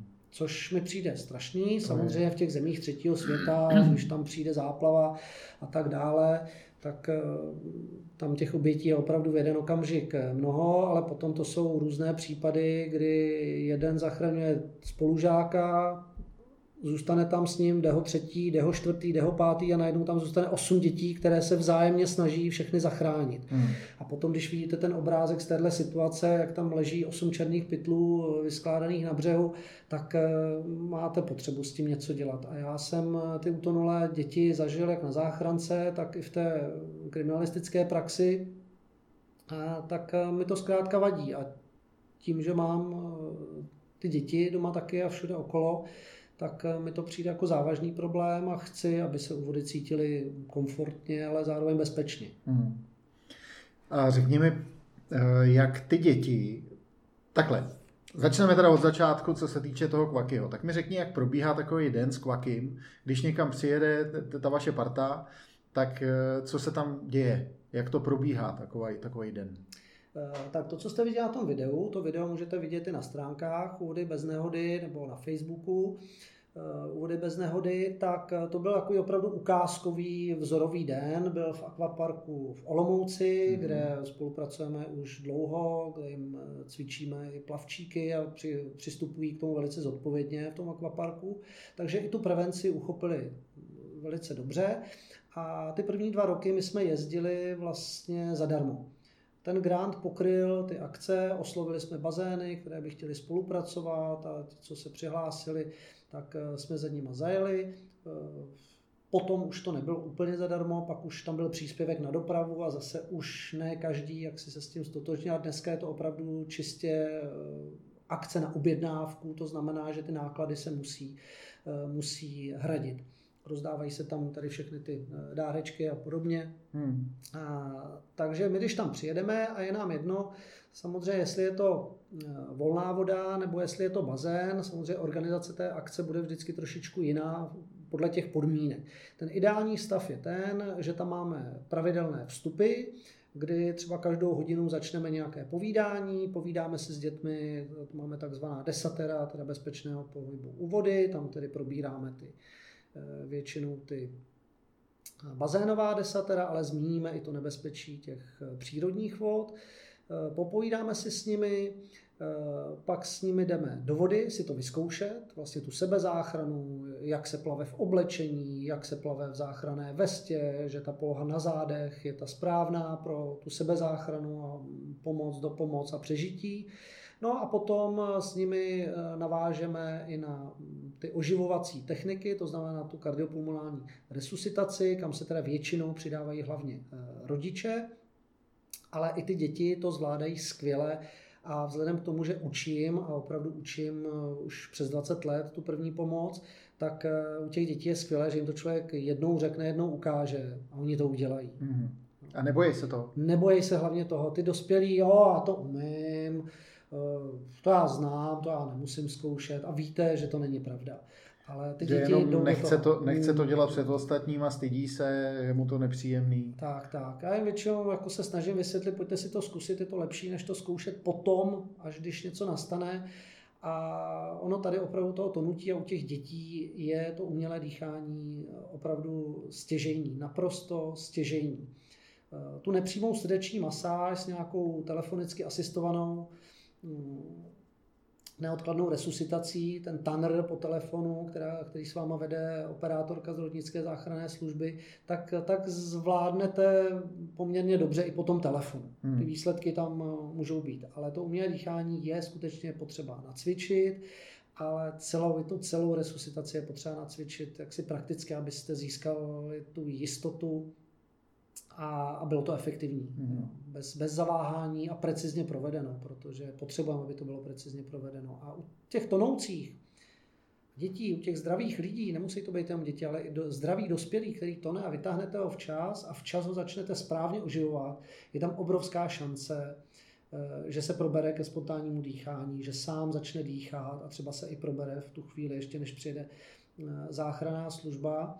A to, co mě jako trápí, je právě ten hrubý nepoměr mezi přístupem problematice tonutí a problematice třeba silničního provozu těch dopravních nehod. Mm-hmm.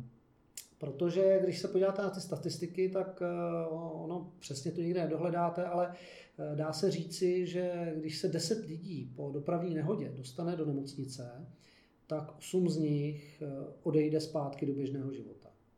A u toho tonutí to bude přesně naopak.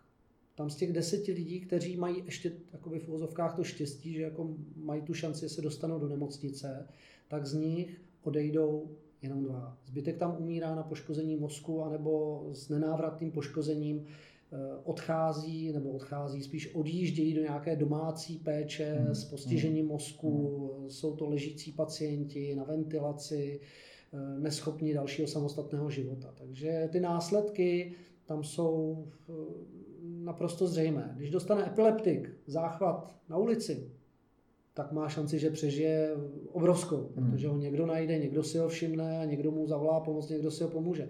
A když dostane epileptik, epileptický záchvat ve vodě, když si jde zaplavat přes přehradu, tak, tak ho najdou za týden. Tak nemá šanci. No.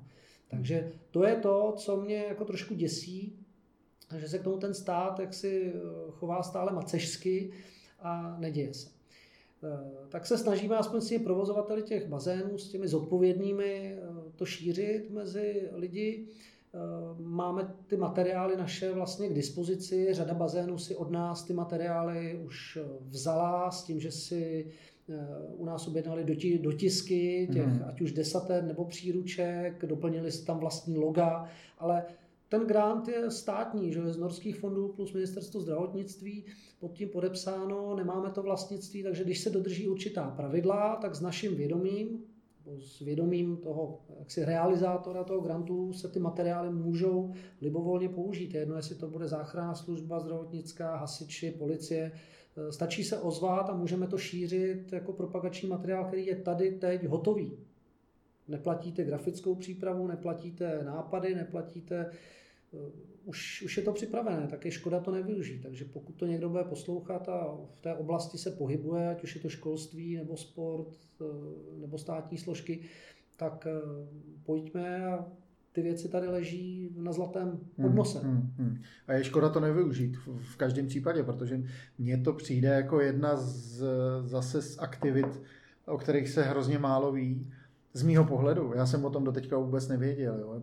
Byla to vlastně úplná náhoda, že jsem se o tom dozvěděl, respektive ani ne tak náhoda, jako spíš to, že po, po té, co ty si ty jsi si poslechnul podcast, eh, můj podcast s Petrem Slezákem, eh, tvým kamarádem mimochodem, potapěčem, tak jsme se skontaktovali spolu, že jo? protože to byl, to byl hlavní impuls. A až na to konto já jsem zjistil vlastně, co, co za tebou je a zjistil jsem, jakou úžasnou věc tady, tady děláte s tou, s tou vaší partou.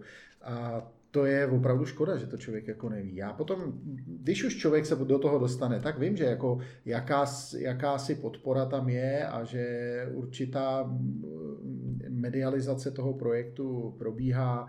Já viděl jsem, že teďko jste, teďko jste dokonce byli, eh, teďko jste byli v, s, s Petrem Vackem, jste natáčeli, že jo? V, už bylo opakování, pořád. to už bylo opakování, tam eh, Tajemství těla, zázraky Tajemství života, těla, no, no, no. tam jsme natáčeli hodně. Občas se zadaří. Je to většinou na vlastně těch osobních vazbách, kdy člověk v té sféře už se nějak pohybuje, s někým se zná, Zeptají se, jestli nemáte nová témata. Asi my jsme natáčeli už, už několik těch dílů, hmm. bylo to skvělé o té hmm. vodní záchraně, ale nemůžeme tam dávat pořád jenom vodní hmm. hmm. záchranu. Hmm. Tady spíš opravdu by bylo fajn, kdyby to mělo nějaký svůj vlastní pořád, nebo ta medializace, aspoň ta předsezónní, ale jak říkám, na podzim nám tečou řeky, v zimě máme zamrzlé plochy, když poslední zimy moc ne. No a zase nám tady běží jaro a přes tu zimu zase máme ty bazény a těch obětí máme skutečně 150-180 ročně utonulých, půlka z toho jsou přírodní vodní plochy hmm.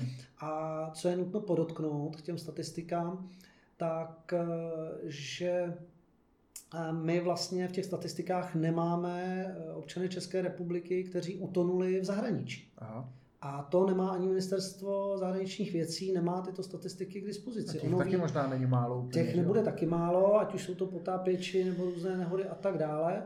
A když to zase převedu, ta statistika, já to jakoby principiálně nesnáším, jak, jak, jak, se, jak říkal jeden jeden nacista, bohužel, tak eh, nevěřím statistikám, které jsem nesfalšoval sám, hmm. tak eh, něco samozřejmě na tom vždycky je, ale tohle jsou fakta, utonulé osoby jsou fakta a na ten přepočet my jsme na tom, my jsme na tom eh, dvakrát hůře než Británie, Španělsko, Argentína, dokonce třikrát hůře než třeba Německo. Hmm. Takže je vidět, že někde ta jaksi prevence funguje hmm. a někde nefunguje. A jakoby trojnásobek na přepočet obyvatel je docela hodně na to, že my vlastně nemáme ani moře, tak eh, ten problém tady vnímám skutečně v zanedbané prevenci. Byť to slovo jako takové taky úplně nemám, eh, nemám rád, ale tady se naplňuje jako v, v tom dobrém i špatném světle. Hmm. Máš představu třeba, jaká, jak je to, s, protože se říká, že jsme bazénová velmoc, jako všeobecně. Eh, na zahradách každé, každého domu, na zahradě každého domu je bazén. Máš představu, jak je to třeba s těma utonutíma nebo tonutíma dětí eh, na těch domácích bazénech? No, ono opravdu strašně málo nám ty statistiky o tom hovoří. Hmm. E, nicméně u těch domácích bazénů máme určitou šanci, protože je to v dosahu záchranky obvykle, v dosahu telefonu, takže někdy se to tam daří. A my vlastně chystáme takovou jaksi kampaň eh, teď zjišťovací eh, se zdravotnickými záchrannými službami, takže to máme teďka připravené a aby jsme získali těch dat co nejvíce. Mm-hmm. Tak čekám, co nám z toho, co nám z toho vzejde. Uvidíme, ale ta čísla nebudou úplně jako malá. A ono těch jakoby malých dětí, řekněme do těch, do těch třeba 14, 14 let, kde uvažujeme, tak je to řádově třeba 10% z toho celkového počtu. Takže opravdu máme okolo těch 15 dětí eh, ročně, hmm. což může působit jako, že to není velké číslo, ale já si myslím, že to je velké číslo. To, to teda vůbec na mě nepůsobí, jako že by to nebylo velké číslo. Jako 15 dětí za rok, pakliže to je, to je sakra hodně. A dá se tomu nějakým způsobem zabránit a přitom, a jako, když by to byla jenom takováhle prevence a jenom to, že, že se dá upozorňovat, tak si myslím, že je jenom škoda, že se to daleko víc nepodporuje, tak takovýhle věci. No. My jsme skromní, my nepotřebujeme jako mnoha milionové rozpočty. Tady by hmm. opravdu spíš stačil ten jaksi jistý stálý přísun, alespoň nějaké relativní částky dostačující, aby ta kampaň měla jaksi trvání a mohli jsme na tom dál pracovat. Zatím to dotujeme opravdu z nějakých grantových projektů, které vysychají. Mm. V tuto chvíli, myslím, tam ani nic nebylo vypsáno z ministerstva zdravotnictví, spíš to dotujeme z vlastního času a z vlastní firmy, která se zabývá hm, tou vzdělávací činností a školením té vodní záchrany. Takže asi hlavně ten čas, člověk musí zpravovat webové stránky, psát, eh, dodělávat materiály, eh, snažit se udržovat eh, jaksi tu osvětu, no a schánět, pochopitelně schánět jaksi ty partnery, kteří hmm. jsou ochotní do toho investovat a v současné době to bude horší a horší, protože se bude škrtit jaksi všude, ale tohle je to, to zdraví, takže hmm. to do toho hmm. pořád jaksi spadá a je to zdraví těch jaksi nejmenších. Hmm. Eh, nám opravdu stačí pár pouček, které bychom potřebovali těm lidem aspoň podprahově nějak eh, vštípit a ta jedna, kterou používáme právě u těch domácích bazénů, je častěji, čím více lidí dítě hlídá, tím méně je hlídané.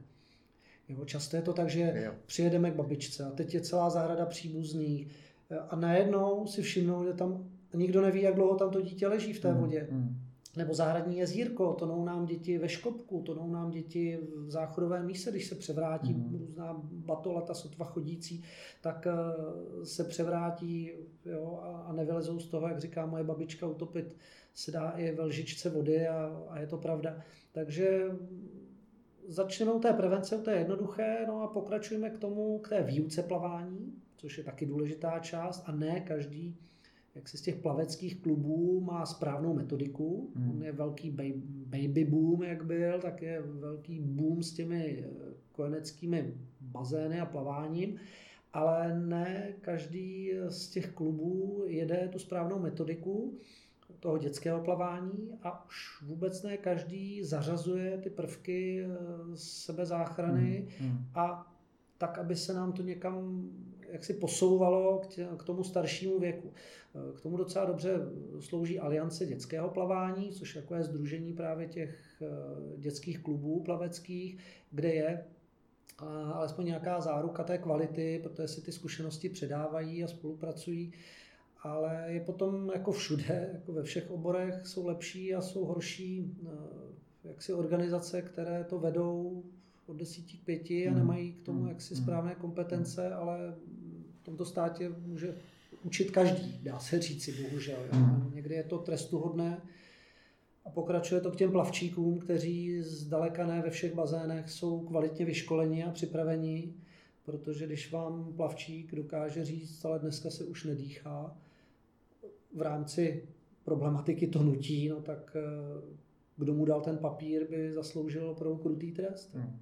Takže eh, takhle to je, ale já nechci si jenom stěžovat, nám se daří opravdu eh, těch partnerů eh, jak si udržovat, tak aby jsme měli tu činnost stále a posouvali to někam, nebo udržovali to aspoň, aspoň při životě.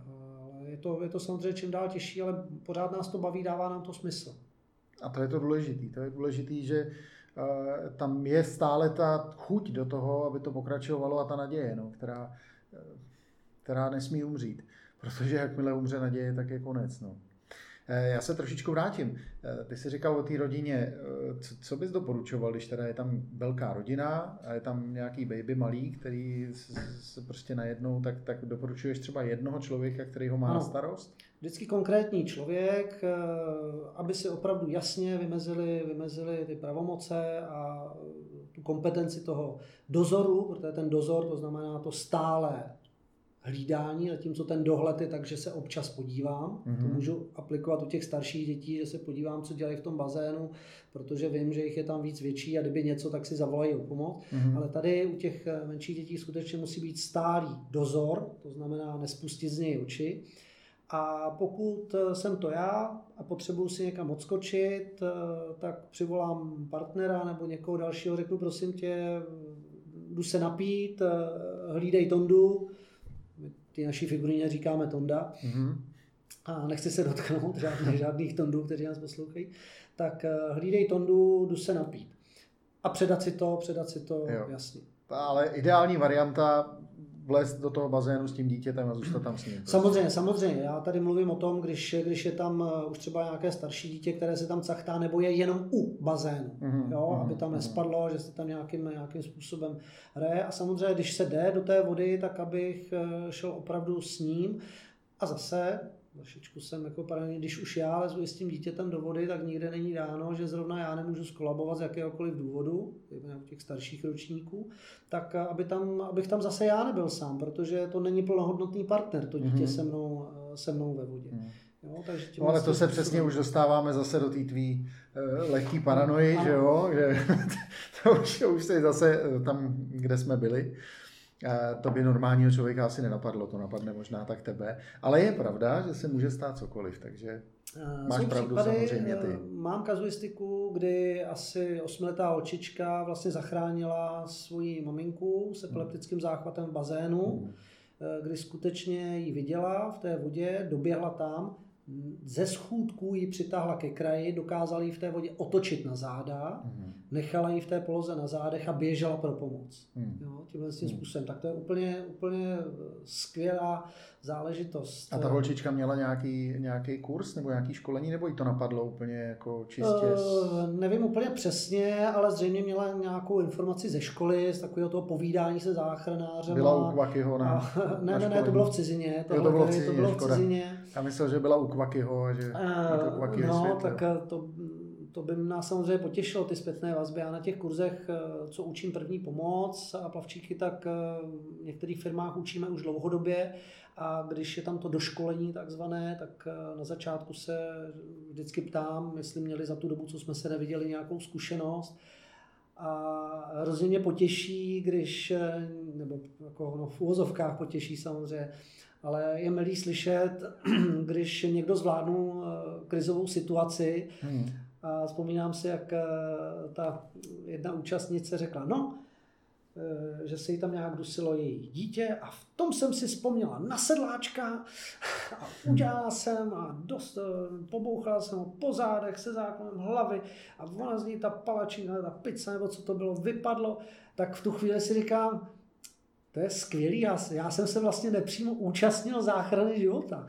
Jo, takže to je do toho mýho jakoby pomyslného notýsku jako další čárka pod čarou, kterou si můžu připsat a, a to je hrozně skvělý pocit.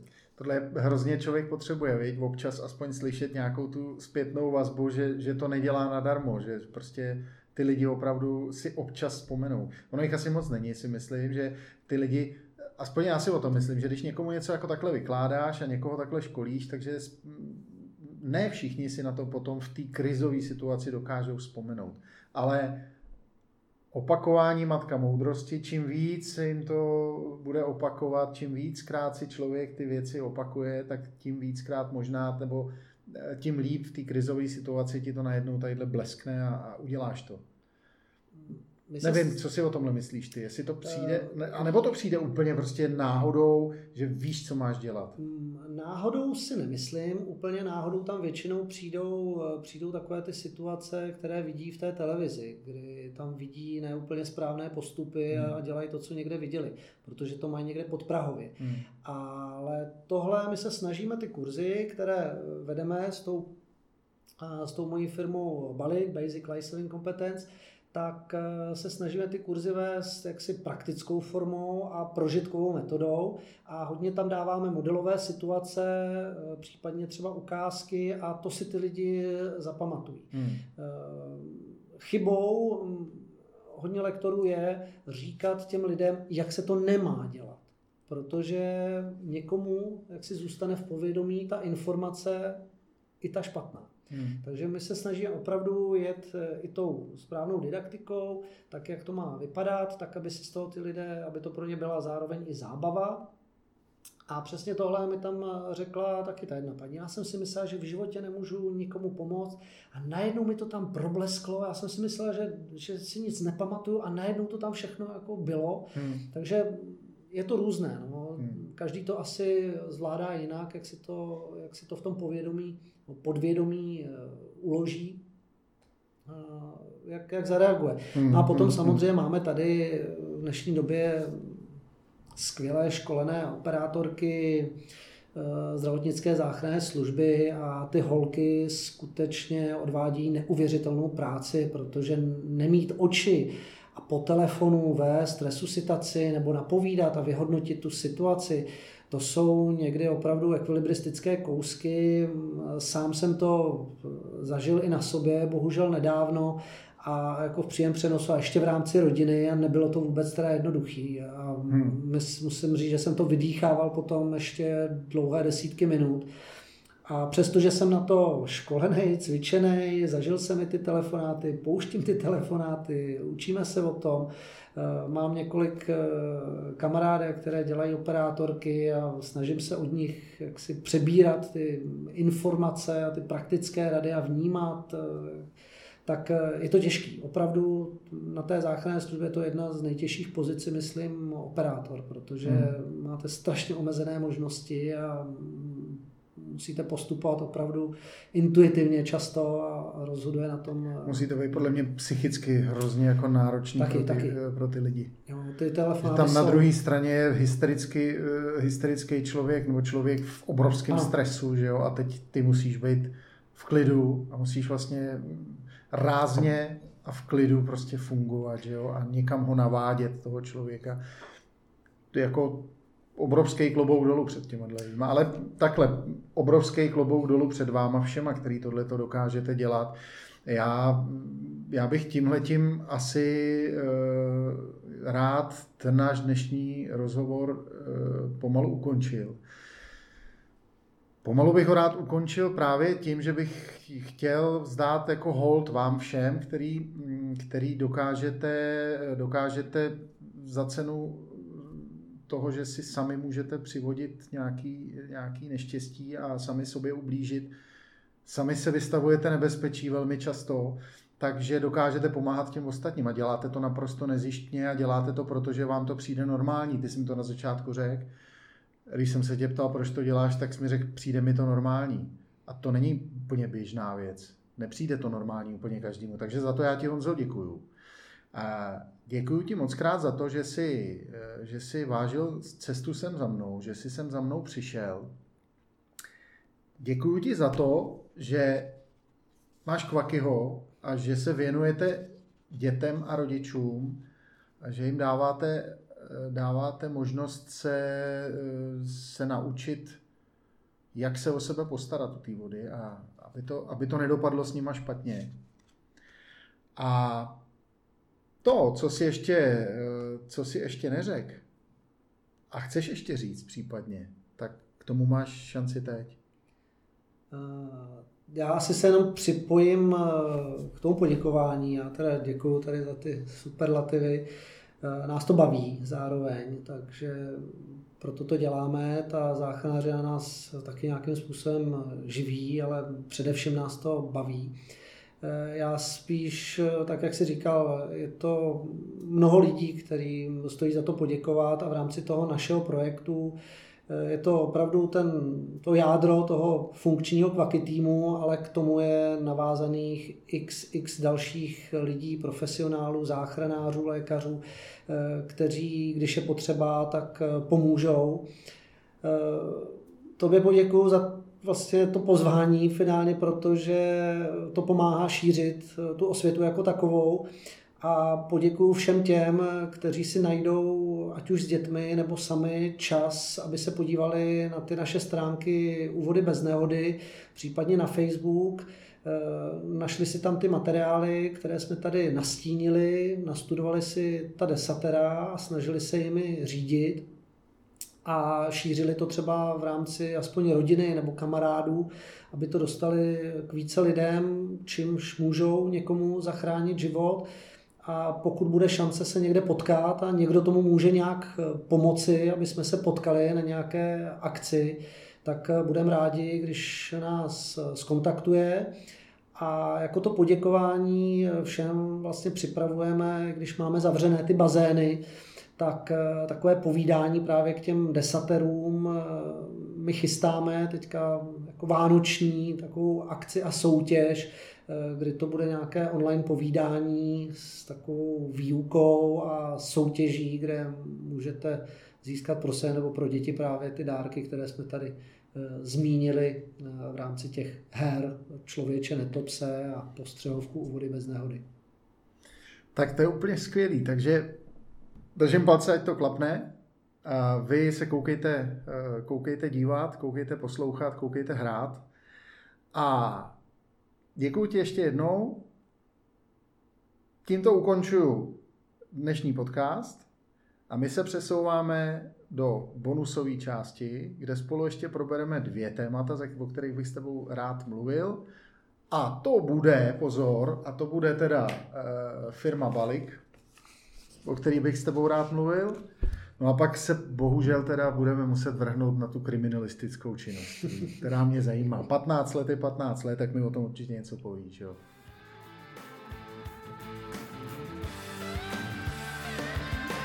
Právě jste slyšeli další díl podcastu Trenér dětí jiné pohledy. Jestli se vám poslech zamlouval, tak můžete dát odběr na všech platformách. Když budete mít chuť, koukněte na můj Patreon – www.patreon.com lomeno trenér dětí bez diakritiky, kde můžete postupně získávat přístup k bonusovému obsahu a samozřejmě podpořit vznik dalších rozhovorů. Díky a čau příště.